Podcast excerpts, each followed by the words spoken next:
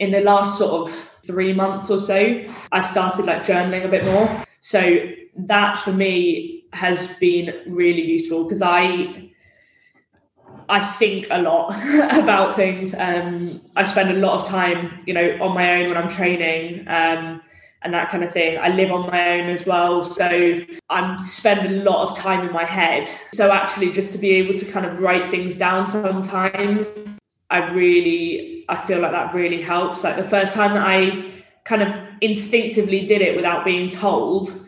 This was before I actually started journaling. It was before the Arnold Fitness Games last year. I was feeling a lot of pressure going into that. Like I was really, really nervous the WODs didn't necessarily suit me that well. There were some movements in there that I was really nervous about, some heavy weights in there that I was really nervous about. And I was putting pressure on myself to do really well there. And so the night before, I literally just like got out my training diary and wrote down everything that I was thinking. And I felt so much better after that, that that was the thing that kind of made me think, okay, maybe I need to spend a little bit more time doing that kind of thing just to kind of free up some headspace a little bit. This is the Limitless Athlete podcast.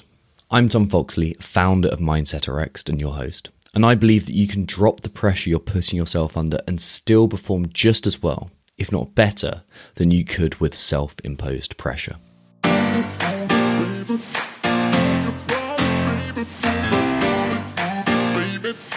I don't know what's going to happen, but I'm willing to work as hard as I can there is no past, there's no future, there's just this moment right here. If I did that, if I can get through that, like, come at me.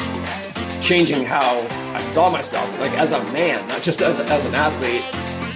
It's okay that I struggle. It's okay. That's part of the deal. It's how I respond to it.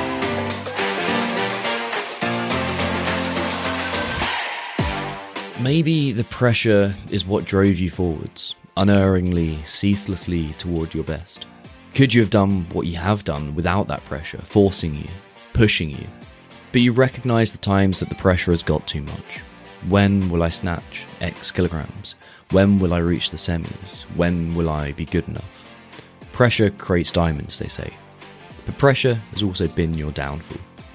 The pressure certainly wasn't creating diamonds when I didn't sleep for three days straight. Not because I was busy, but just because I couldn't. It wasn't good for me when at 3am I was a nervous ball of energy, unable to get a break from the constant criticism and judgment in my head, and unable to get more than five minutes of sleep. The pressure made life miserable, and I know that it makes the life of so many athletes miserable too. Maybe that's you. Maybe the pressure and the force and the stress you're putting yourself under is not actually needed in order to be successful. Maybe you could do all of this without this pressure. Maybe the pressure has become something you've grown attached to, because who would you be without it? What if you weren't good enough without the pressure? I'm honestly asking you now are you attached to the pressure? The very same pressure that is a stone in your shoe every time you work out or compete. What would happen if you dropped the pressure? Sure, you've proven to yourself that you can run a mile with a stone in your shoe. You could probably run a mile without that stone too. Think back to your best performances in training or elsewhere. What did they feel like? Did they feel forced and stressed and full of pressure? Or did they feel open, free, and effortless despite their difficulty? No one is asking you to shy away from difficult things or to quit holding yourself to a high standard. Quite the opposite. I'm saying free up the space to perform your best by dropping the energy you're currently devoting to fighting your self imposed pressure. The podcast you're about to listen to with CrossFit athlete Lucy Campbell goes into the subject of pressure. She speaks candidly about pressure to perform and to conform and how that affects our identity. Her background in sports psychology makes for a super informative opinion. We also discuss body image, the role of identity, overthinking, comparison, and dealing with injury. If you enjoy the show, please head to Spotify, Apple Podcasts, or YouTube and subscribe. Now, here's Lucy Campbell.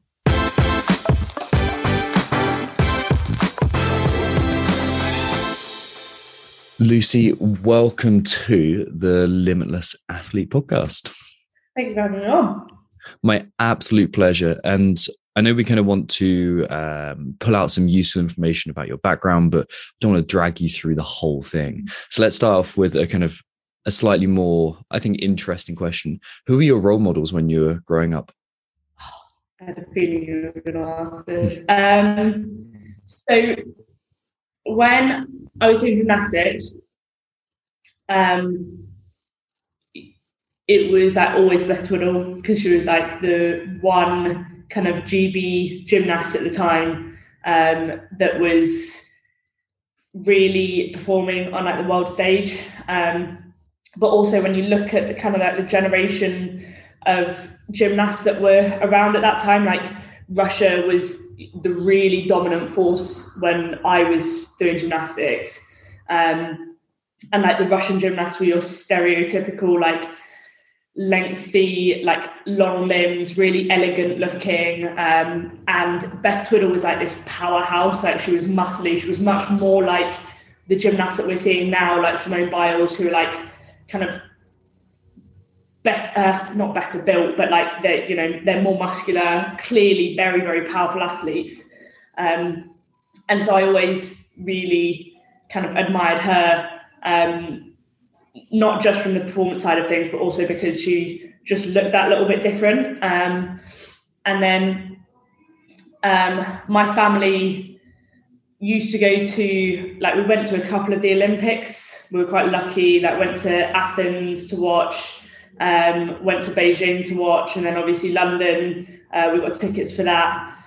Um, and my sisters were both rowers, um, and so Katherine Grainger um, was part of the women's. Can't remember whether it was a four or quad, um, but it was that story of like, you know, she got three Olympic silver medals, and she was constantly chasing that gold medal, um, and so she was like, I really admired that um, I admired her for sticking around kind of until she eventually got that. Um, so yeah, I think those were the two key like sports people that I really admired. Um, but then obviously, you know, you learn masses from your family, my parents, my sisters.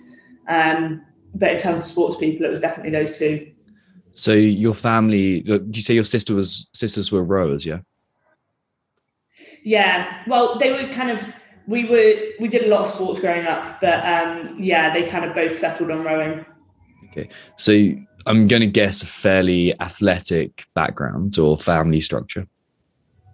Yeah, we were just always encouraged to like do sport. Um, so, you know, I was doing gymnastics for I can't even I can't even remember starting gymnastics. It was like that much part of my childhood. Um, and we also live by the river. Uh, my parents live by the river, so we got into swimming really young because they wanted us to be safe if anything happened. Um, so that was how we kind of all got into swimming. Um, and the gymnastics club that we were at was literally like the next road along. So we like went there. Um, but yeah, we were definitely like encouraged to be active. Mm. And what kind of um, lessons did your parents give you? Like, obviously, they kind of you got the you got the swimming lesson there for, from a safety perspective but like what did they teach you about competing about sport when you were growing up oh i mean that's an interesting one um to be honest i don't think i don't remember them like they very much let us lead so um i didn't I never really got like dragged to training sessions necessarily um, or anything like that. Like I competed because I wanted to compete. Um, you know, I trained that much because I wanted to train that much. Um, that being said, like my dad was um, a high level judo player, so he was like Scottish national champion when he was younger, um, and spent a long time kind of you know, in that judo scene. Um, and so yeah, it's a bit of a funny one because like in terms of like me and my siblings, we weren't necessarily um, we definitely weren't encouraged to be like competitive with each other. But me being the youngest was always quite like competitive with them, whether or not they knew it. Like I wanted to do things that they'd not done, um, and that kind of thing. Um, so yeah, it's a it's a bit of a funny one because I wouldn't say that they um, they didn't push us into anything. They they encouraged us to do whatever we enjoyed, and that was about it. Do you remember any? Um, because I'm going to link this in because you did a master's in uh, sports psychology, right? Okay, Yeah. so like gymnastics is notoriously a kind of a head game event and sport. Like it's um, you've got a lot kind of wrapped up because well, you've got the kind of the judgment of aesthetics in there, so that's an interesting one anyway. Um, and then you have the fact that it's just you, um, which is quite difficult and but good prep for for CrossFit. Um, and then you have the kind of the various different coaching styles that come into gymnastics as well. Um, what was where did the interest in sports psychology really start? Um, I actually think that it was when I moved from. So the thing that got me interested in sports psychology was I was really interested in um, group dynamics and like the effect of group dynamics on uh, performance and performance environments and all that sort of thing.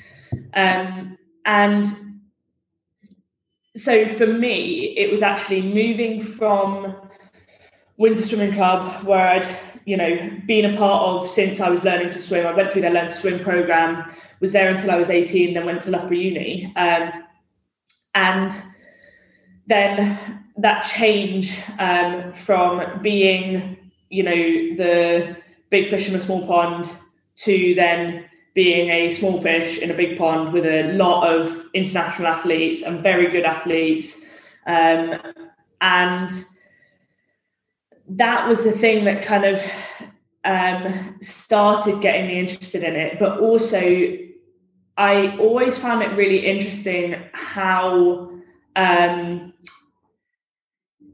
how oh, this is going to sound really strange, but how people um, interacted with you when you started to become successful, um, were potentially beating them and all that sort of thing. So, like for instance, we used to have these at Loughborough. We used to have like target times for different, um, you know, sessions. So, if you were um, a female doing freestyle in this set, your target times were this. If you're a male doing freestyle in this set, then your target times were this.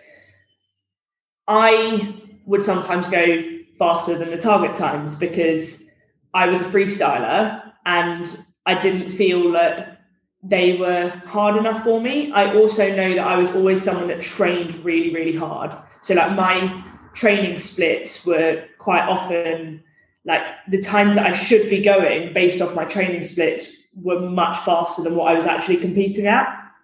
Um, and sometimes the boys really hated that they really didn't like the fact that I was like keeping up with them in training or anything like that.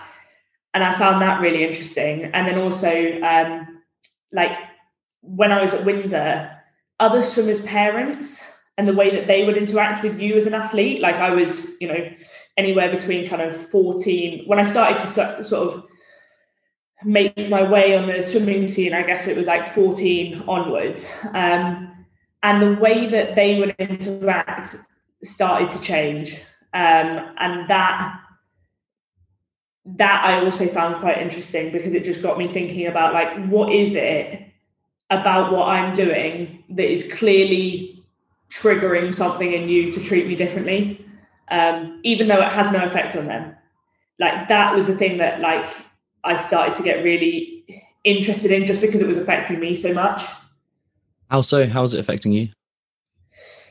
um, no one wants to be, you know, the odd one out when they're 14, 15. Um, no one wants to be kind of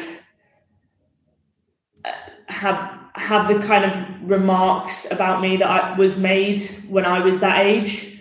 Um, and it was that kind of, you know, these were my friends' parents that were saying stuff about a 14, 15 year old like it's just you know stay in your lane your child is doing however they're doing. Me, you know, winning a national medal or whatever, it's not making their achievements any less so.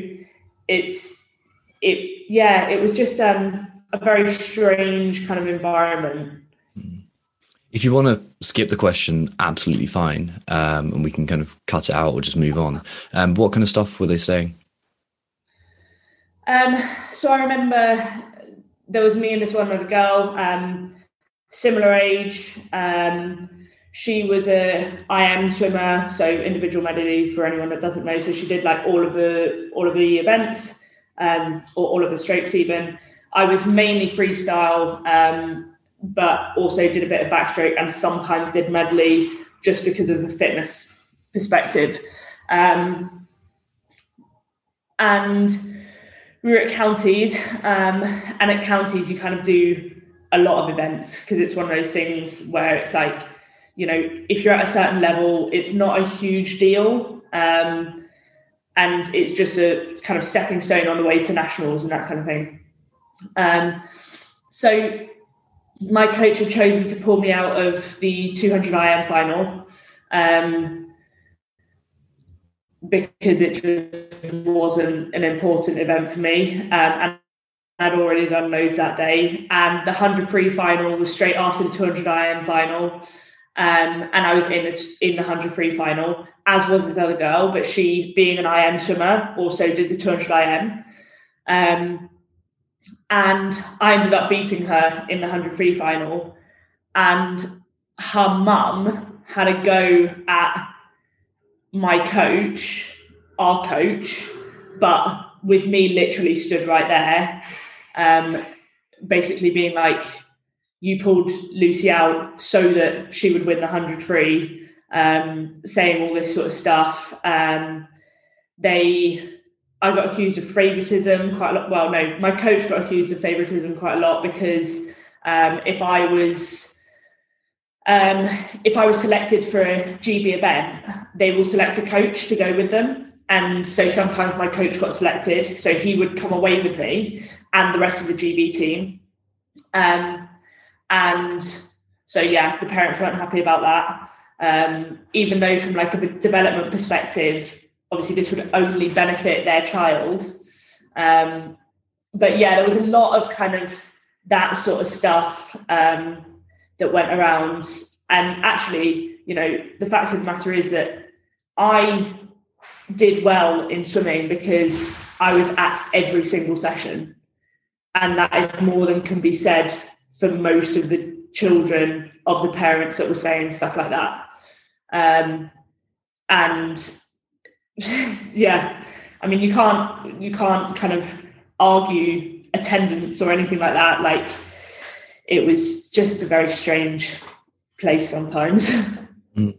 It's um, it, that's obviously a, a tough experience when you've got when you're a child and you've got adults kind of criticizing the decisions that involve you um, and that's obviously going to affect you um, in a way that must prepare you for what's happening now in your development and your growth within the CrossFit scene and your kind of your rise. Because like to do anything exceptional and to reach any good standards, you've got to be an outlier and you've got to stand out. Um, and that kind of an inherent part of that is criticism. Um, do you feel like that's kind of helped you and prepared you for for now? Um, in some ways, yes. I think I'd still I still do care what people say about me. I think it's difficult to, you know, I think it's difficult not to for anyone. Um, but ultimately, um, I'm doing what I'm doing because I want to do it, not because I'm trying to impress anyone else or, you know, ultimately, I don't. I'm trying not to care what other people mm. think or what other people say. I'm just going to keep doing what I'm doing. You know, you can't argue with results. Um, and to be honest, like I think that's the thing that I've had to get used to the most in the last, let's say, six months, um, where I essentially, especially since Wodapalooza, like Wodapalooza, I think was my first kind of experience of it, where I had like people that don't know me commenting on me.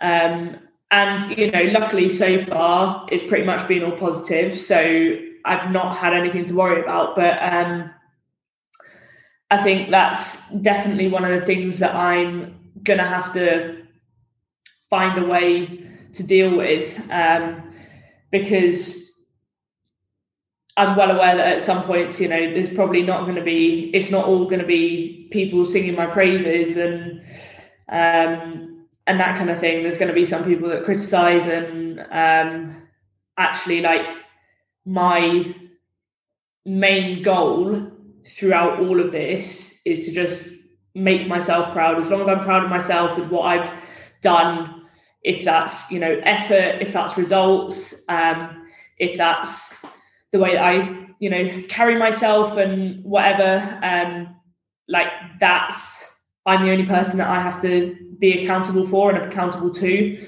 Um, so yeah, I think it's just like taking it back to um, why I do it and the kind of that selfish side of things.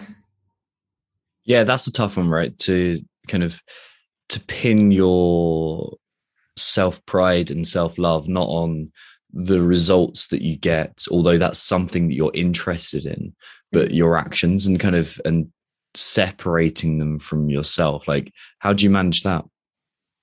Well, I just think that like the results that I get, um, that's you know when we talk about like process goals and outcome goals and that kind of thing, the results is the outcome goal. Like a placing is an outcome goal I only have control over, you know, what I do. And that's where the kind of um, basing my judgment and my performance on the things that I have control over. You know, did I make smart choices in the middle of the WOD? Did I follow my strategy?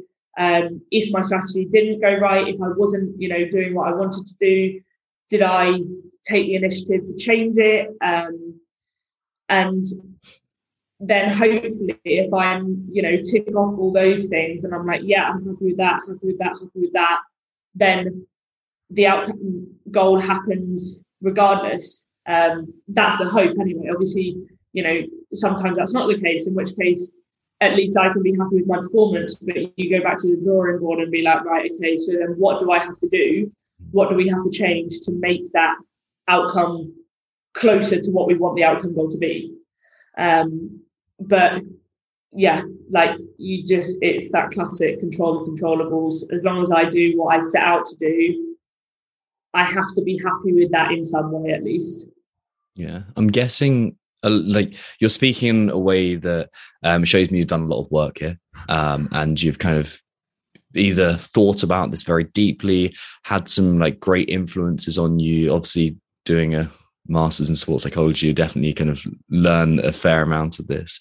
Um, who else teaches you about this? Where do you where do you kind of develop yourself? Where do you learn about this from? So um, it's one of the things that Red Pill do really, really well. Um, so Phil and Cyril. So Phil's the um, owner of Red Pill. Cyril is my coach at Red Pill. Mm-hmm. Um, we do a lot of stuff in that uh, way. And to be honest, for me, it started around the quarterfinals last year. So the 20, what, 21 quarterfinals, um, when I was getting, I was getting a few more messages from like strangers just like tagging me in stories, being like, "Oh, well done," because I, you know, finished top hundred in the Open, and that was the first kind of year that anything like that had happened. Um, and I'd had a few, well, I'd had more requests than normal to like come on podcasts or people send me things or whatever. And I was starting to sort of see the route that this was coming down. And I felt like that was quite a lot of pressure for me at the time. Um, and so I was talking to my coach about it because um, it was just stressing me out quite a bit. I was like, I feel like people are expecting things from me. Um, and there were absolutely no guarantees that I was, you know, going through to the semi-finals from the quarters that year.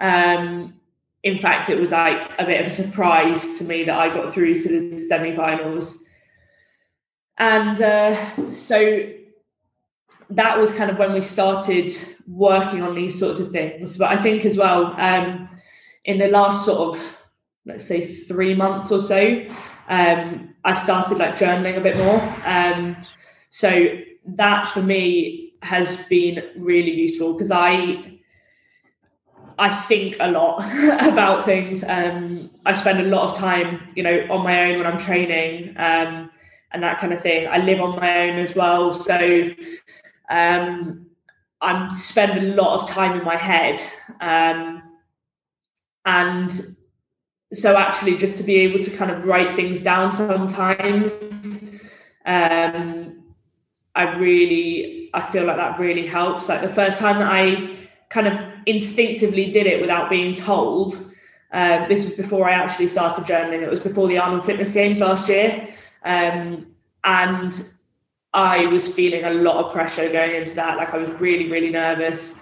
The WODs didn't necessarily suit me that well. Um, there were some movements in there that I was really nervous about, some heavy weights in there that I was really nervous about.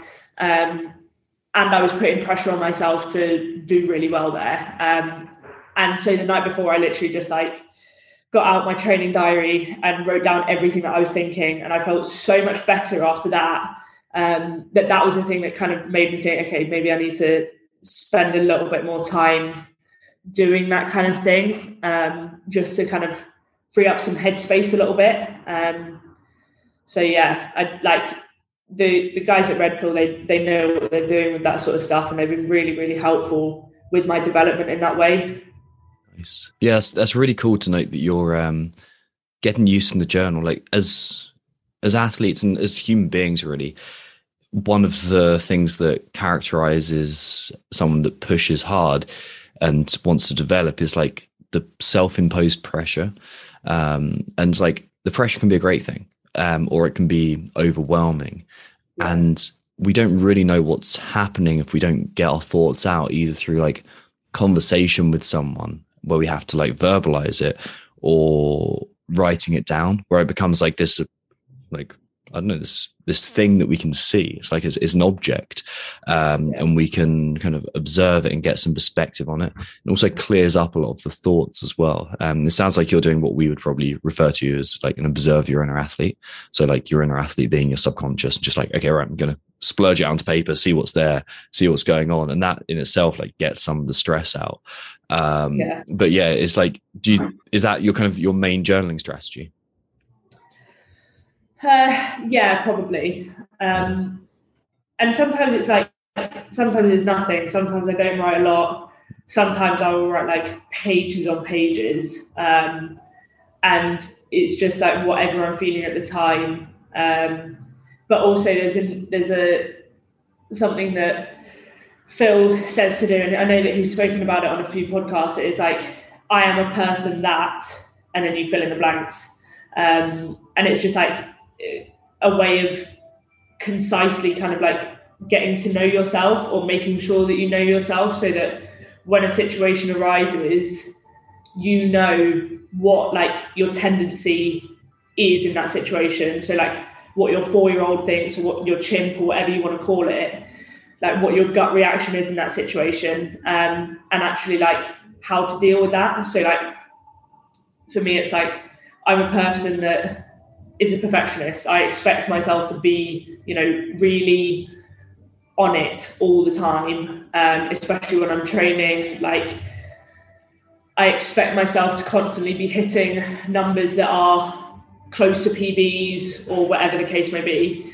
Um, and so I will really beat myself up when I don't do that, especially because for me, I know that my strength is something that I really need to improve on. And so I put even more pressure on myself for that because I know that that's like my, you know, target area. Um, and so actually, sometimes it's just like writing stuff out like that. Um, and making myself be a little bit kinder to myself in those situations because it's not realistic with the volume that we do and you know, with different phases or whatever, it's not realistic to be doing that all the time. It's not realistic to be PBing all the time or, you know, hitting numbers that are 90% plus all the time or whatever. Um, and actually, sometimes, like, it takes me writing down my thoughts in that way that, like, and sometimes it's savage. I'm savage to myself and I'm like beating myself up for not being good enough and whatever. Like, sometimes it takes me actually reading that to be like, no, like, this is this is your four year old speaking, this is your chimp, and you need to kind of control that a little bit more.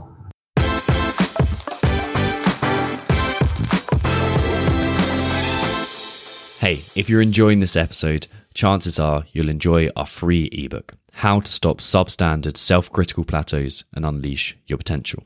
It's a step by step guide to finding your mojo again and getting back to the athlete you know you can be. It's free, you just have to stick your email address in and download it. To find it, head to mindsetrx.com slash ebook. That's mindsetrx.com slash ebook. Now, let's get on with the show.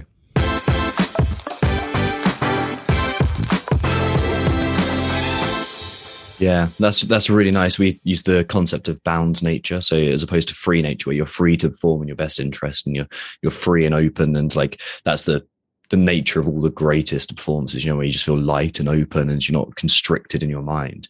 Um, then you have like the bound nature, and it's like the more awareness you have of that, the easier it is to deal with it because it's like, oh, I've caught it before it becomes this huge kind of seismic event and I can catch it a little bit earlier. So it's, it's really cool that you have that perspective um, and that you're kind of like, yeah, you're, you're generating awareness of it. That's, that's a great sign. Have you got any other like mindset habits, practices that you uh, engage in regularly?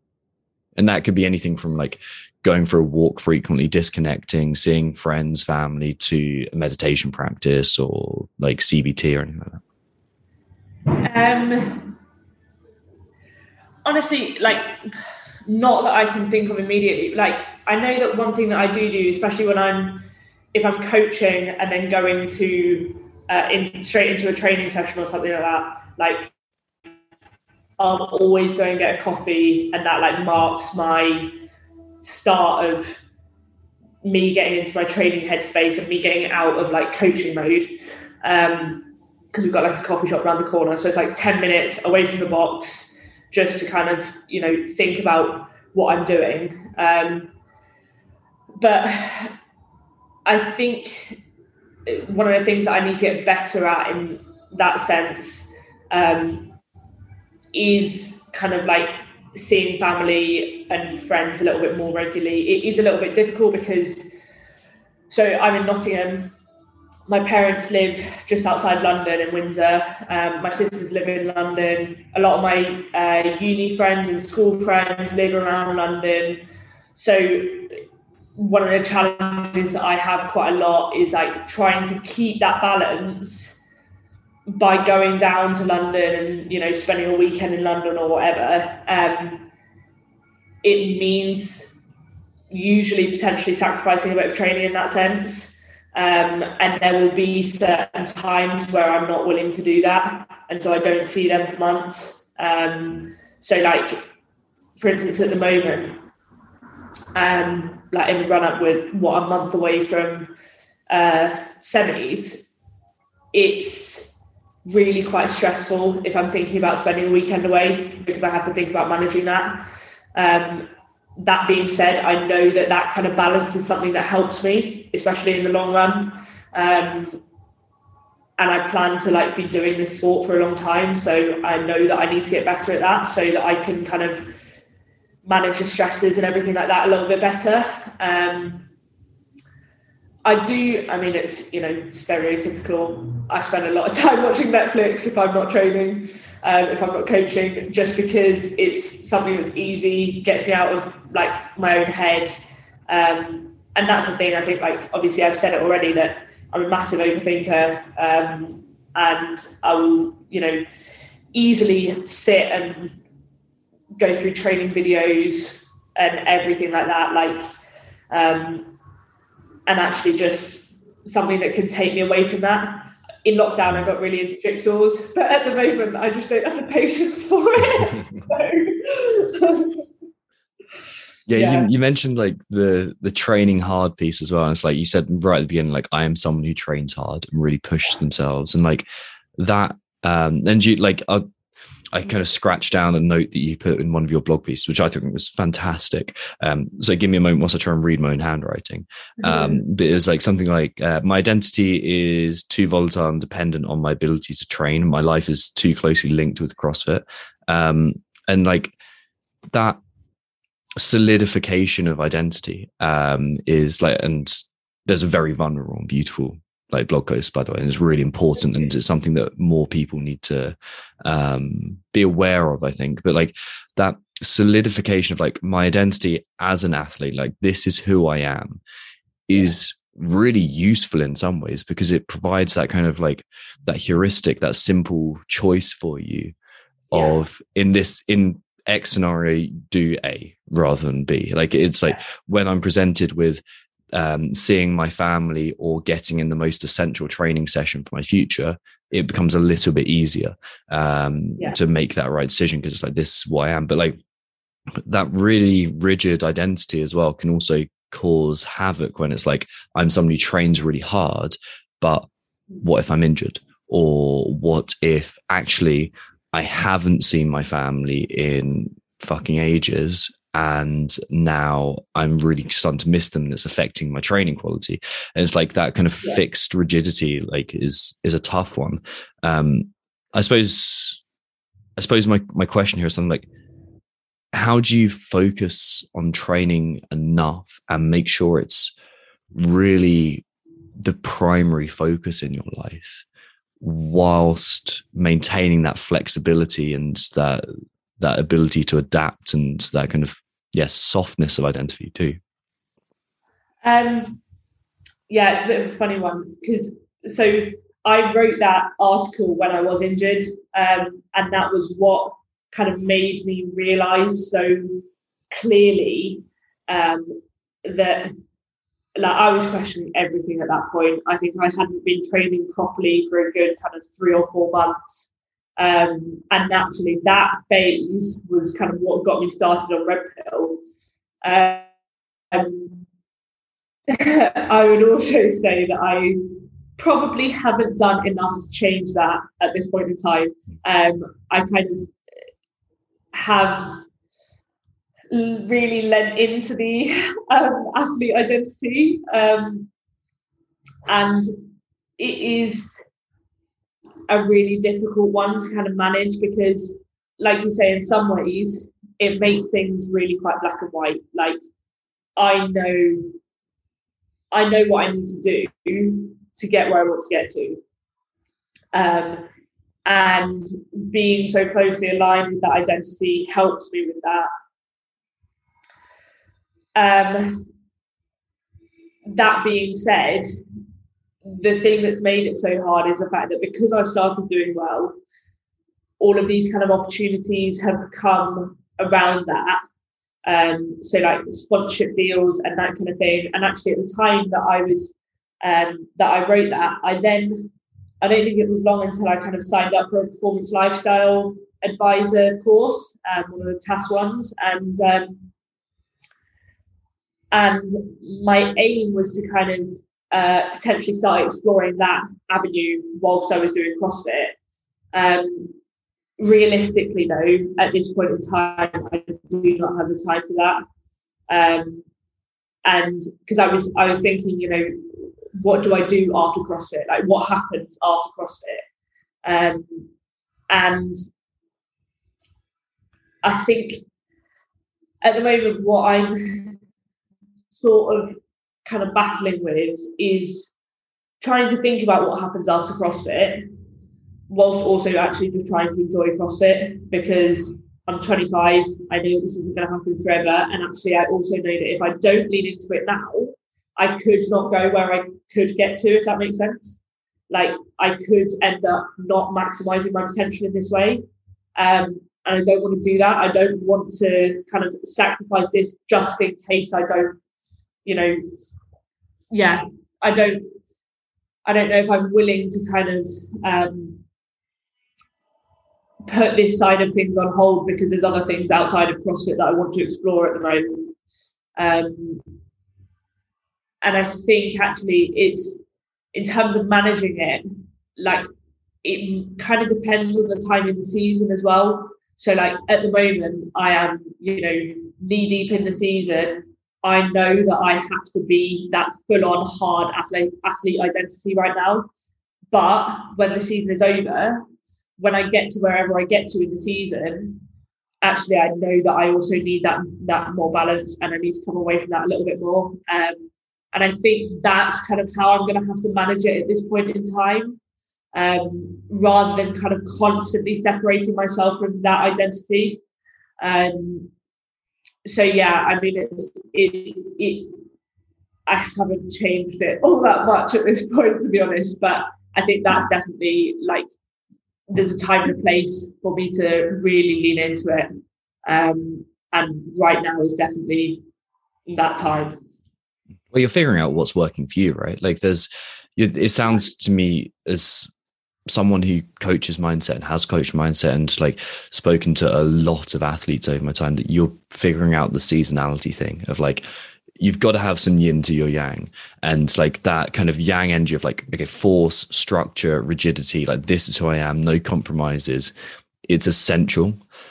But only if it's balanced out with that yin side of things too the soft relaxed kind of gentle and like you have it not only in like seasons of competing like say okay i'm going to have some time off and explore other things but also you have it in like eras of your life too. And it's like trust me you'll figure out when you get when you get to that that next stage of your life like you'll you'll figure out and just yeah just just rinse this for what it's worth like take it absorb every moment. Like you're only going to get the opportunity once you might as well yeah. go full in on it it's um yeah i think that's now will open up more opportunities you go in go forwards as well and give you more options so that's the thing i think as well when i was swimming like i was very aware that a swimming career would have an end to it um so like whilst i was swimming i was very much like i need to make sure that I get good grades. I need to make sure that I go to a good uni and that kind of thing. Um, and like that meant that I mean, very rarely did I miss the opportunity to go on like a training camp or anything like that. But there was one that I missed that was in the run up to like my A levels or something like that. Um, and I actually think in hindsight, I probably should have gone to it because I don't think it would have affected anything else. But I was so stressed about A levels because they were this massive thing, and you know they dictate whether or not you go to uni. Um, whereas now I'm just a bit like, oh, just do it. Mm-hmm. Yeah, that the rigidity piece as well, like all the kind of like, who am I in this moment, and what do I need to do, and like the kind of yeah, the structure of identity. It gets harder the more people are reinforcing that too and you're at this time. And like people see it as well when they transition whatever level of um, fitness they are when they tra- transition from like an unhealthy lifestyle to a slightly more healthy lifestyle and they start training and everyone else around them is like whoa this person's going to the gym like three times a week.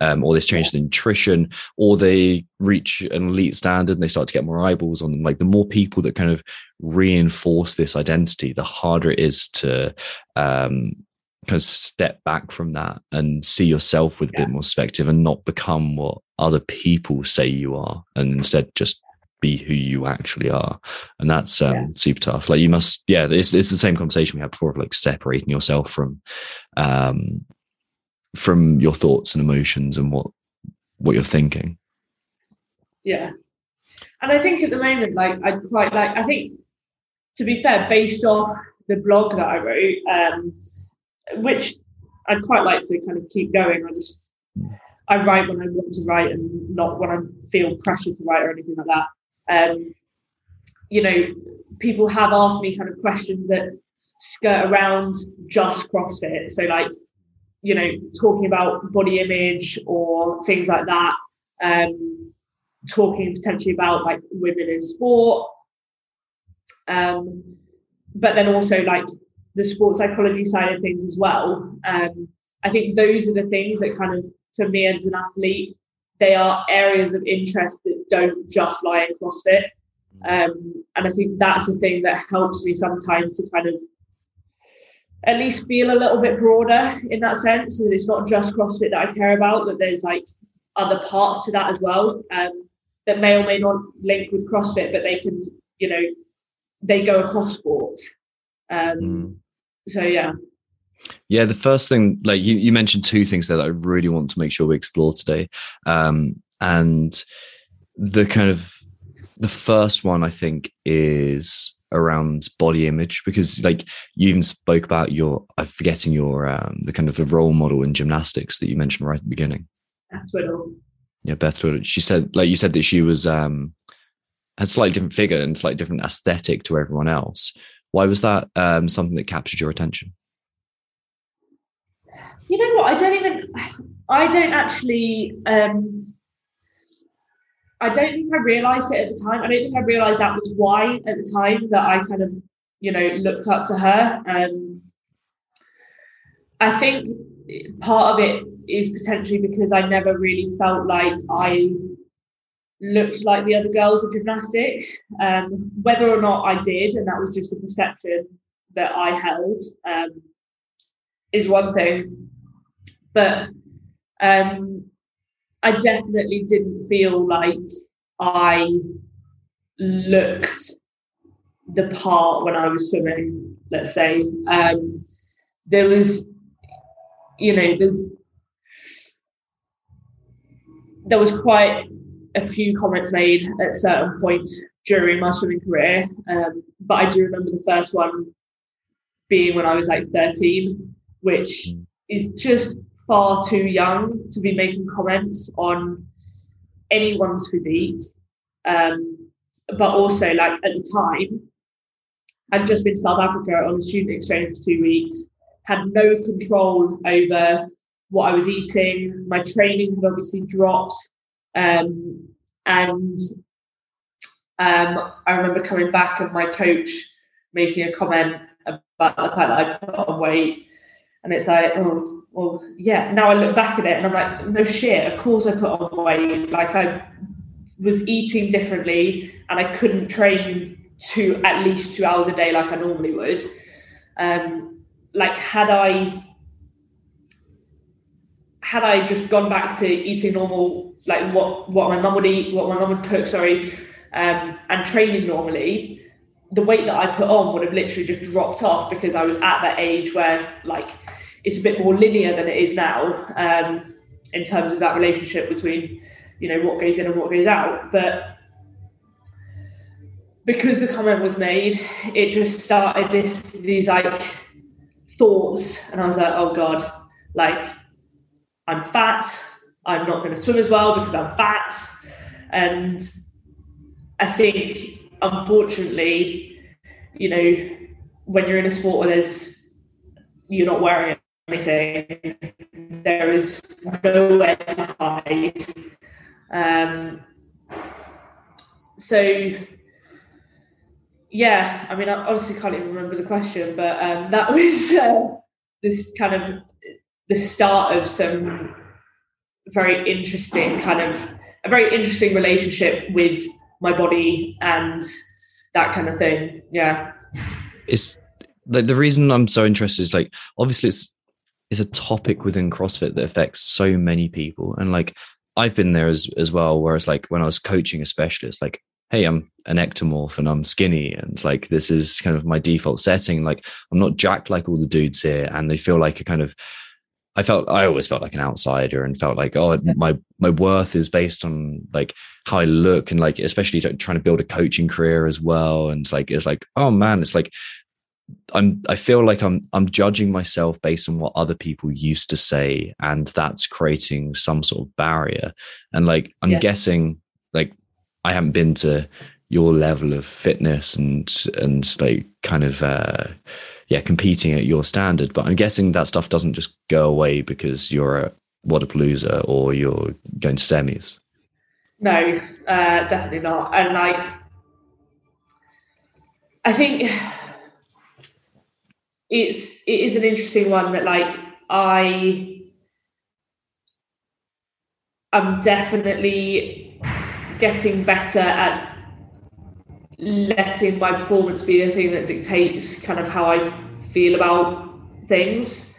Um, but I also still don't feel like I look like most of the rest of the girls that I'm in a heat with. Um, like my abs are sometimes visible, but they're not visible all the time. And I'm like, you know, stood next to girls that are fully jacked and like, you know, lean as hell. And um, especially in the uh, swim event, the road swim run, like we were just stood queuing in our bikinis, and I was like, oh god, this is it. Honestly, is probably almost my idea of hell, or was at the time at least.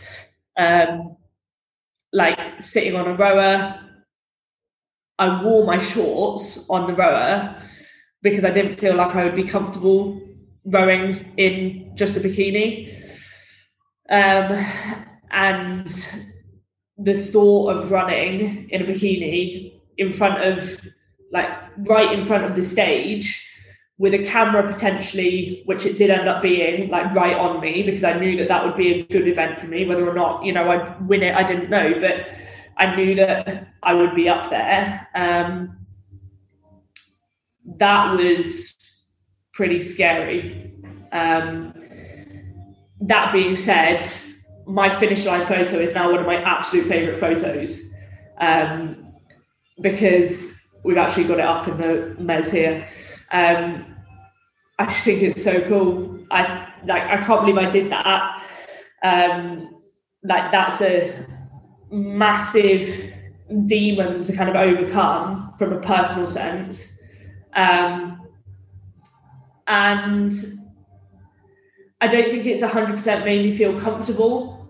Like, I don't know if I ever will, but it's definitely one of those like memories that I put in the bank to be like, you've done this before, you can do this. Like, what you look like doing it, no one cares. There were no comments about that. Like, it does not matter. I won that event, whether or not I look like the rest of the girls. That's the thing that matters to me. Um, so yeah, it's a it's definitely still something that um, I think about from time to time, but I think about it a bit less now, which is good. Mm. Yeah, I, think there's that. And by the way, thank you for sharing that. Like, there's so many people that are going to resonate with that. Like, so many people are going to hear that and go, like, oh shit, that's that's me. Like, I I feel like that way, and I feel like walking to the gym, I don't look like everyone else, and like going to this comp, I don't look the same way as everyone else. And I think we all do it to a degree probably like we all kind of feel like outsiders um and sometimes and like especially when you're rocking up to an event that's a very big event and you're kind of breaking onto the CrossFit scene. Like it's it's uh it's tough to do, but it sounds like you're again approaching this in a really the best way that you can do, which is a progress over perfection thing. We think that there's this belief for some reason that we think oh we're just going to completely get rid of our body image issues and like kind of the self um, self doubt and kind of lack of confidence there.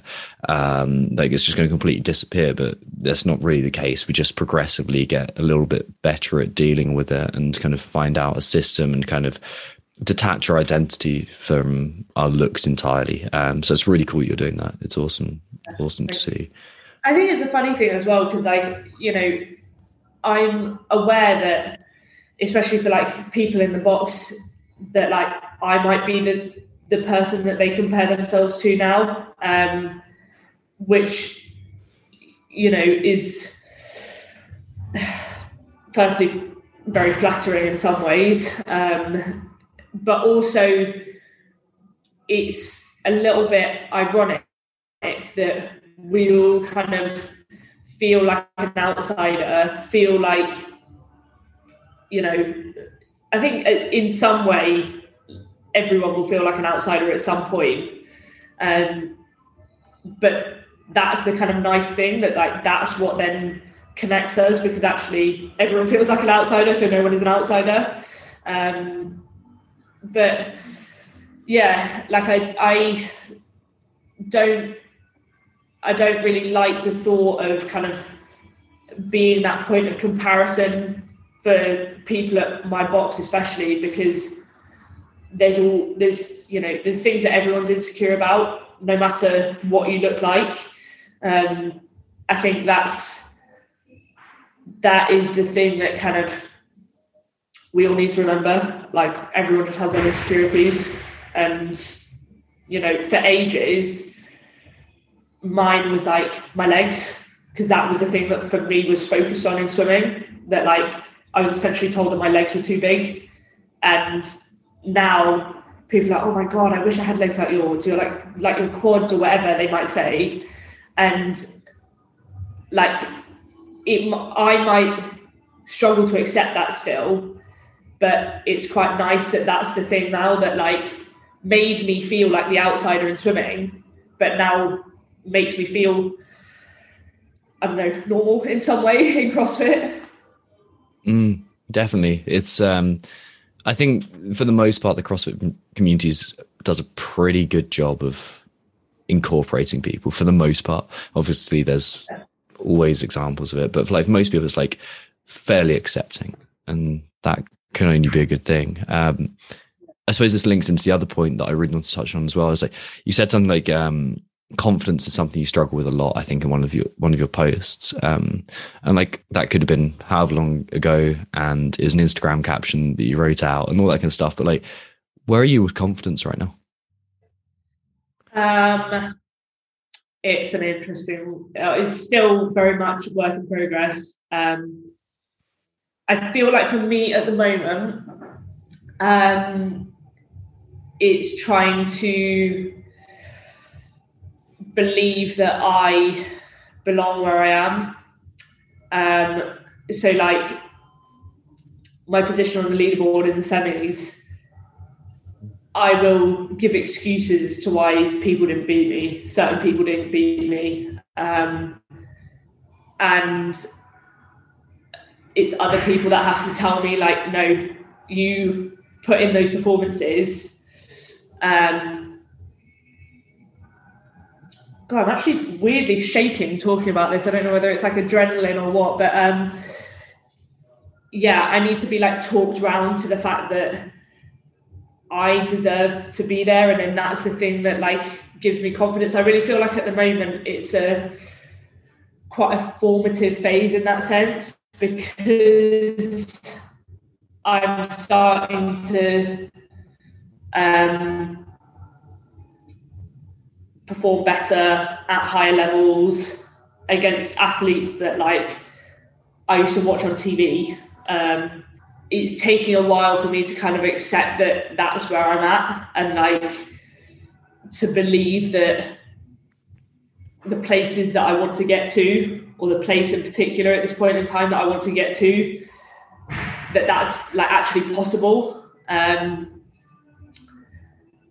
so it's not i'd say in some aspects i'm confident in some ways but i really feel like at the moment this is like very much challenging how i feel when i kind of step out onto the ward floor. Um, i know that at Wodapalooza i was absolutely petrified.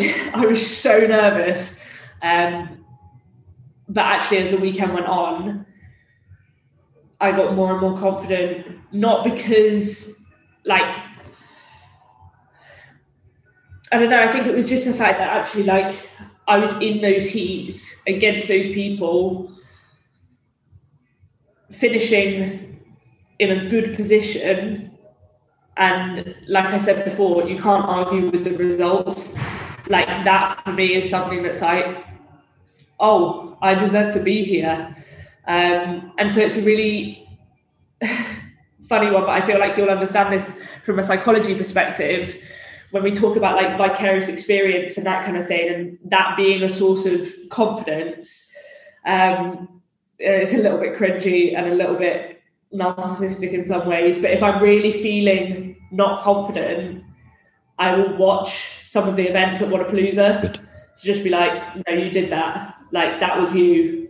Um, you absolutely deserve to be here, and that for me is kind of a source of confidence. Like remember, because sometimes it feels like that just didn't happen, and so I actually need to remember that like that happened, and that was me doing that.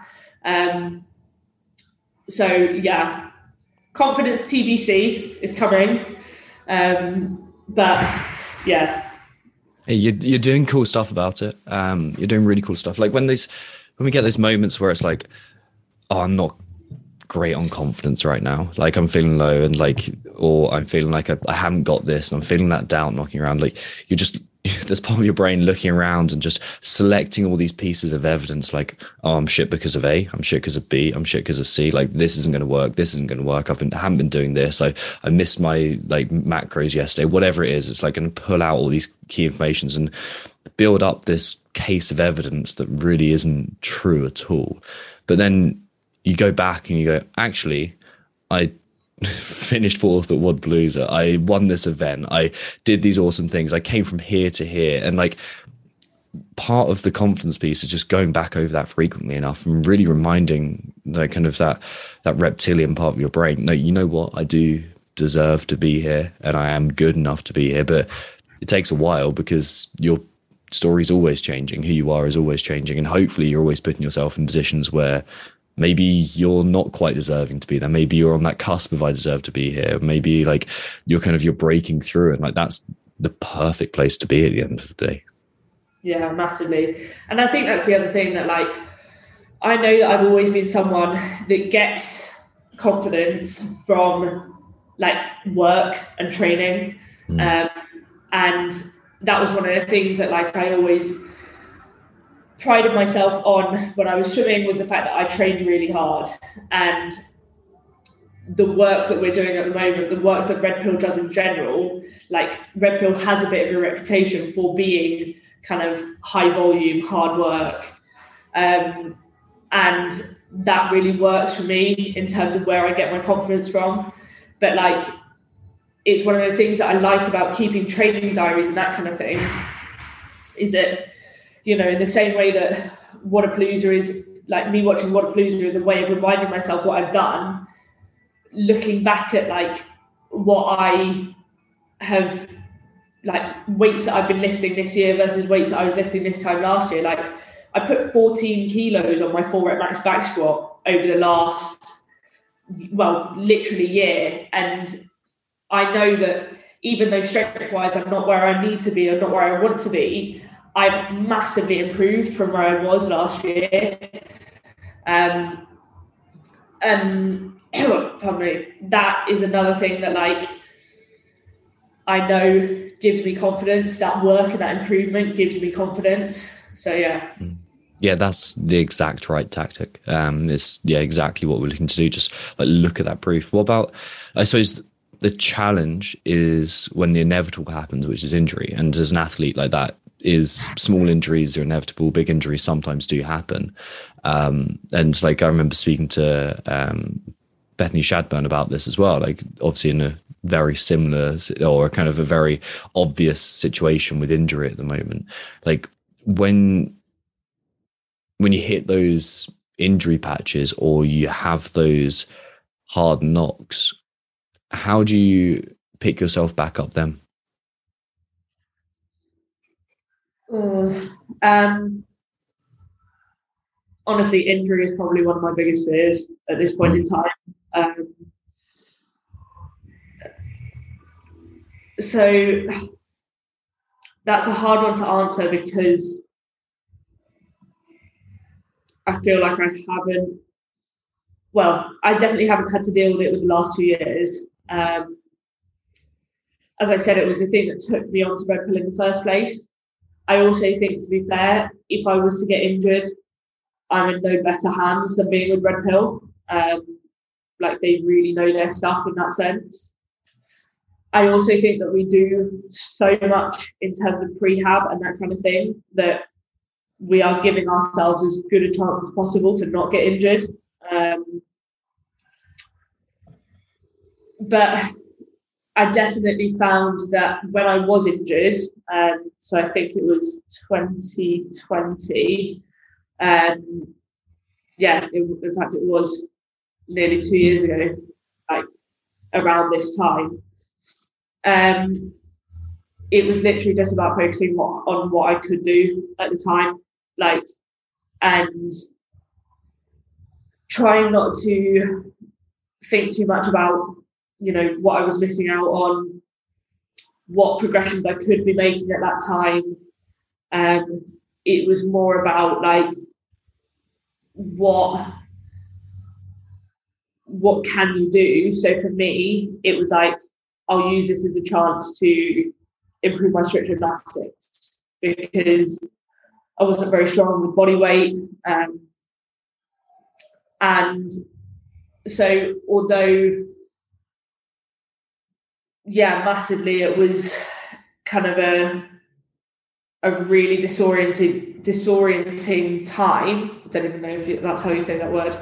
Um, I tried to kind of use it. I mean, it sounds really, you know, typical, but use it as an opportunity mm. to see what other gaps I could fill. Um, so no, I wasn't necessarily going to be lifting super heavy weights, but you know, if I could get my strict strength stronger, then my kipping would improve and that kind of thing. Um, and so that was the thing and I think that would be the thing that I would focus on if that time came, um, which hopefully it won't. Uh, yeah, such a word. um, but yeah. Awesome. Yeah. Again, I think that's uh, that's the right way to look at it. It's like, what's what's the controllable factors? What can I do? What can I positively do to keep myself moving forwards? And hopefully, then you find your best opportunity, and you kind of keep that element of momentum going. It feels like you're still creeping forwards and like, okay, what can I learn from it? What can I use from this moment? What are the opportunities that I wouldn't have got otherwise without this happening? Um, if you can kind of find that piece, which is so hard to do, um, yeah, that kind of prepares yeah. you for it. And that's something you practice. Like what's the what's the quote around we don't rise to the level of our expectations we fall to the level of our training.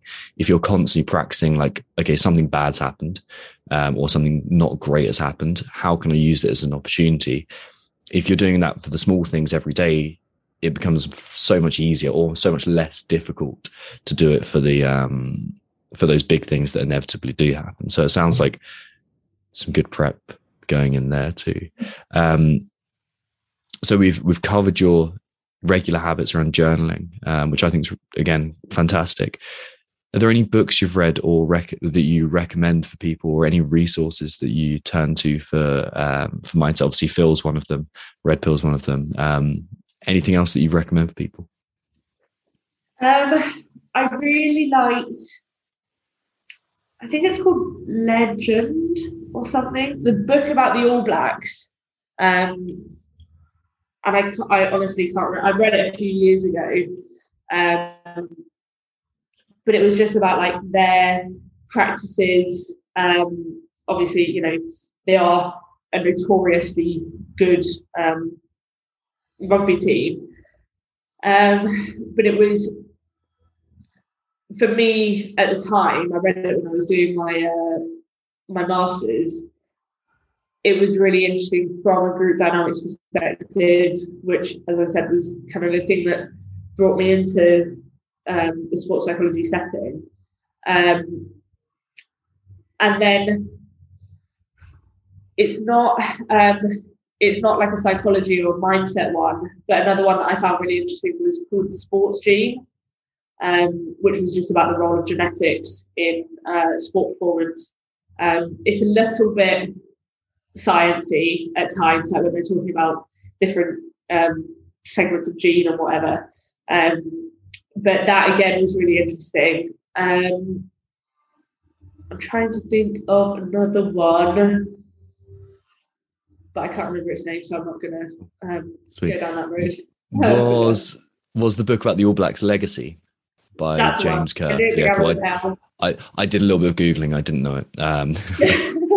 Um, fantastic. That's that's really cool. Um, yeah, we'll I'll uh, yeah I'll check those out for sure.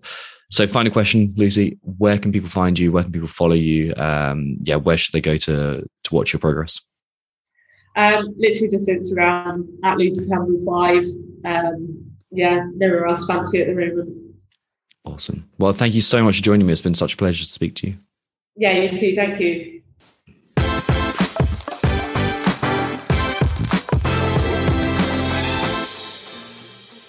Thank you for listening to the Limitless Athlete podcast. If you want to stay up to date with everything Mindset RX, including the Limitless Athlete podcast, then head on over to Instagram and follow us, which you can find at Mindset RX. That's Mindset RXD Romeo X ray Delta.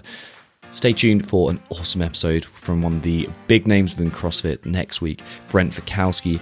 Um, this was, yeah, we've worked with Brent in the past, and I forgot how much of a useful and kind of insightful perspective he has on so many things. You're going to learn so much. Um, we do the downside of being as analytical as he is, putting yourself again under pressure, um, so much more. It's a great podcast episode. I just wrapped it up, so um, you guys are going to love this one. And also, make sure you subscribe to the show um, and leave us a kind review when you get there because it makes me feel warm and fuzzy inside.